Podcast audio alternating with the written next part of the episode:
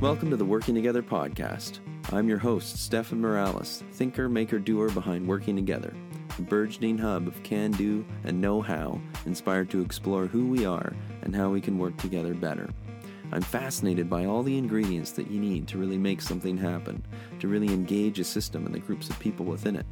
And so, on this podcast, you'll hear a lot of stories from the people, projects, businesses, campaigns, communities, and so on who are striving for a more sustainable and progressive world. I call them the archipelagos of a possible future. You'll hear their trials and tribulations, their reflections, their lessons learned, and hopefully you'll walk away with some actionable advice to start your own archipelago. Because what the world needs more than anything right now is more archipelagos of a possible future. So have a listen and join me. You kind of sit and you're quiet and you but you do what you do. Yeah. you, you contribute in your own ways but you kind of notice that other people are doing something. And you get behind it in your mind. It's kind of like replying to a text message in your mind and then two weeks later someone says i never heard back from you about such and such and they're like oh i'm so sorry i replied in my mind. I think most people politically are replying in their mind. In this mini episode, it's like 15 minutes long or so, I'm sharing a kitchen table reflection between my wife, Heather Cosidetto, and I. On the heels of January's Invisible College session, Heather and I had some further thoughts on a diagram that came up during show and tell. Uh, this diagram was Abraham Maslow's hierarchy of needs. So if you're not familiar with that diagram, maybe go and Google that or check out the show notes to this episode to follow along. Precarity keeps us in this in this base of the pyramid. This is where we're having to think and act. We don't we don't move up into those higher layers of Abraham Maslow's hierarchy of needs, and and as such, you know, not only are we seeing uh, the poverty of our situation, but we're seeing the poverty of the pyramid because Isaac then mentioned like, you know, I'd love to be able to move up into these higher parts of the pyramid, but I can't because of this, and I wouldn't want to be politically engaged until I was able to move up into that. You know, like until I was able to do the self reflection and and the like personal work that you need to do to be able to then engage in a constructive manner in the political realm in the political sphere. So it's like, and that's not even in the diagram. Like that whole pol- the political realm isn't isn't there at all. Isaac said that's not how it was when he was younger. Uh, you know, and it's the same for me too. We went to demos. We were very politically engaged, and we were having conversations with our peers, and you know, like in our late teens and early twenties to mid twenties or so, we were we were doing demonstrations and all this kind of stuff. But we weren't getting enough sleep. We weren't getting enough food. You know, we we weren't really caring too much about our interpersonal relationships. Safety wasn't a big thing for us. You know, like we were putting ourselves in these situations against police officers and whatnot, where you know who knows what could happen, um, and and that was like you you know we were able to do that then. But the thing is, is as you get older, you become less able to do that. You need to actually start this these self care regimes in a sense and begin to like cement those more.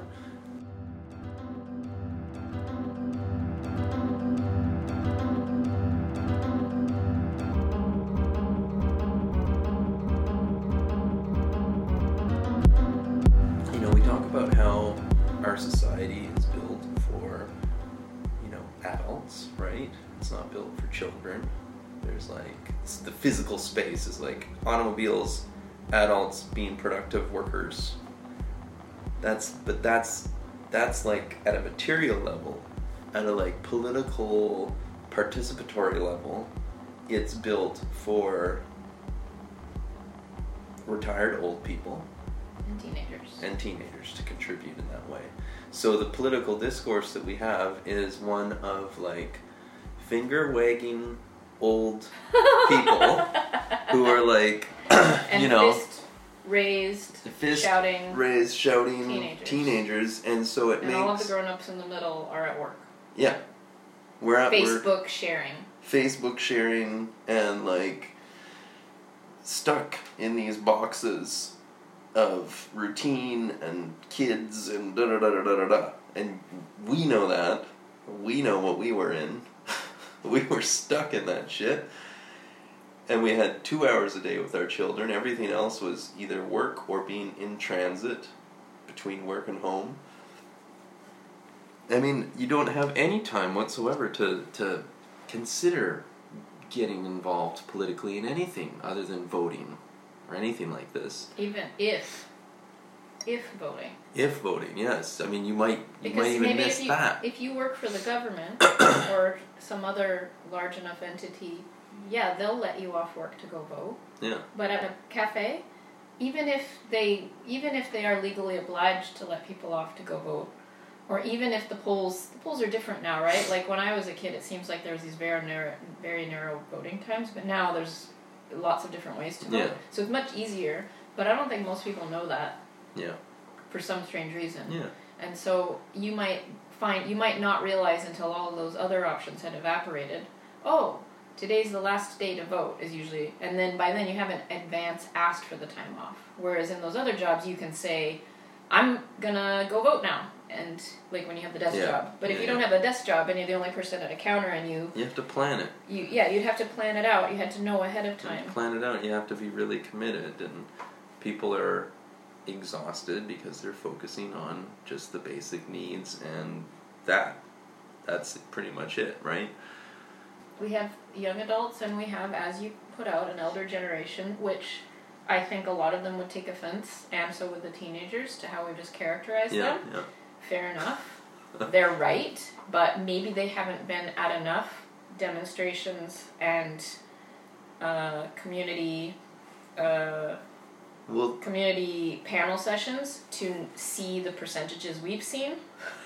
Yeah. Which is, you're right, not all elder generations are like that, and not all young adults are like that, but the bulk is, and so we're just going to talk in brute generalizations because the squeaky wheels are getting the grease and they are controlling the narrative, right? Yeah. And that doesn't mean that all people who are young adults and are politically uh, engaged are sh- raising their fists and shouting angrily and knocking over newspaper boxes.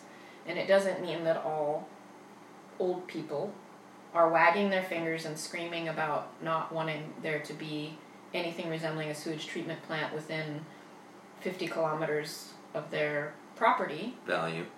Value. Exactly. Thank you for reading in the lines. I was going to put in parentheses in my mind. I said read colon value and parenthesis. That doesn't mean that all of them do that. Those No, are the no. squeaky wheels, Yes, but the yeah. squeaky wheels are controlling the narrative, which means we're still right about this because if they're controlling, if those factions are controlling the narrative, then we're not having an adult conversation The silent majority. Are the adults. The young adults, the older adults, the middle adults are quiet. Because of necessity. Or yeah, just yeah. Just like being stuck in the machine.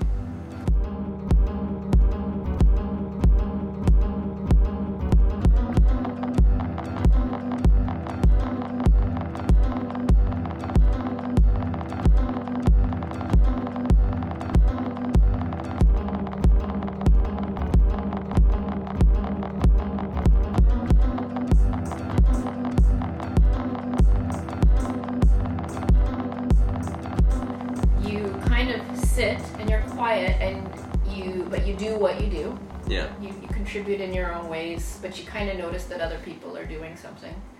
And you get behind it in your mind. It's kind of like replying to a text message in your mind, and then two weeks later someone says, I never heard back from you about such and such, and they're like, Oh, I'm so sorry, I replied in my mind. I think most people politically are replying in their mind. It's the silent majority that keeps the machine running. Yeah. Okay, so that's one way to look at the analogy. Another way of looking at it is to say the people that keep the machine running are not the robots in the middle doing work that generates the thing, but rather the higher level ideas and the decision making. The programmers, the coders, right? The writers, the creators hmm or the Machiavellians, right? Like the people out there networking in such a way to get certain ideas on the table, or the politicians or the activists who are really thoughtfully composing campaigns to try to figure out how can I change mm-hmm. the tone of this conversation, etc.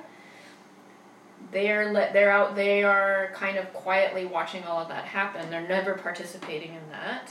They're only replying in their mind, right? Yeah. And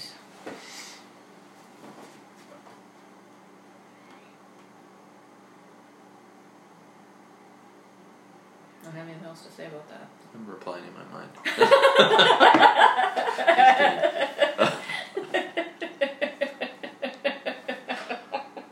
And Let me just say that does not move society.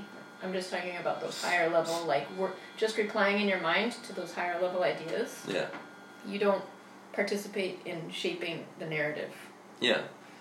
Yeah. And and uh, well, I mean, part of the thing that's going on right now is that uh, the internet is making people. It's creating a, a unsafety. Yeah. This doxing that's happening. Yeah. So that doesn't help things very much because um, the whole thing about that hierarchy of needs thing is that that's like the second that's the second layer up from food, shelter, warmth is safety. Which is, by the way, climate change is terrifying. Yeah. If everybody, every single, even people who thought they had safety figured out, if the only people who have quote Yeah. unquote personal safety left are the billionaires who have bunkers, yeah. then we are fucked as a society. And and then, you know, to your vulnerability theme, like that's a great angle in is like uh, The doxing thing. I get to write about that now under that thing, by the way. See, it works really well. that we well, yeah well we basically created a situation where there's extreme unsafety in the future as far as our models tell us uh, there's extreme unsafety in the current political discourse space of like Can we Beat put it. instead of oh, uns- just being able to like talk about things online without having Um, people either jump down your throat for this reason yeah or like they they jumped down your throat because what you said wasn't perfect or Yeah. careful enough. yeah So you got that side of things jumping down your throat, and then on the other side, you touched a nerve, and what you said was spot on. And so now you've got an entire faction of people jumping Yeah. down your throat to try to shame you out of saying the thing anymore. Find the resources mentioned during this episode at togetherworking.com slash the Working Together Podcast, all one word. You can support the show by going to patreon.com slash working together. Your monthly contributions help make the show a sustainable thing, and the best part about it is that you get to join a global community of fellow change makers, an online community of practice, so to speak, for making awesome stuff happen in your communities. Because I don't just want you to listen to these stories, I want you to make your own. Join me.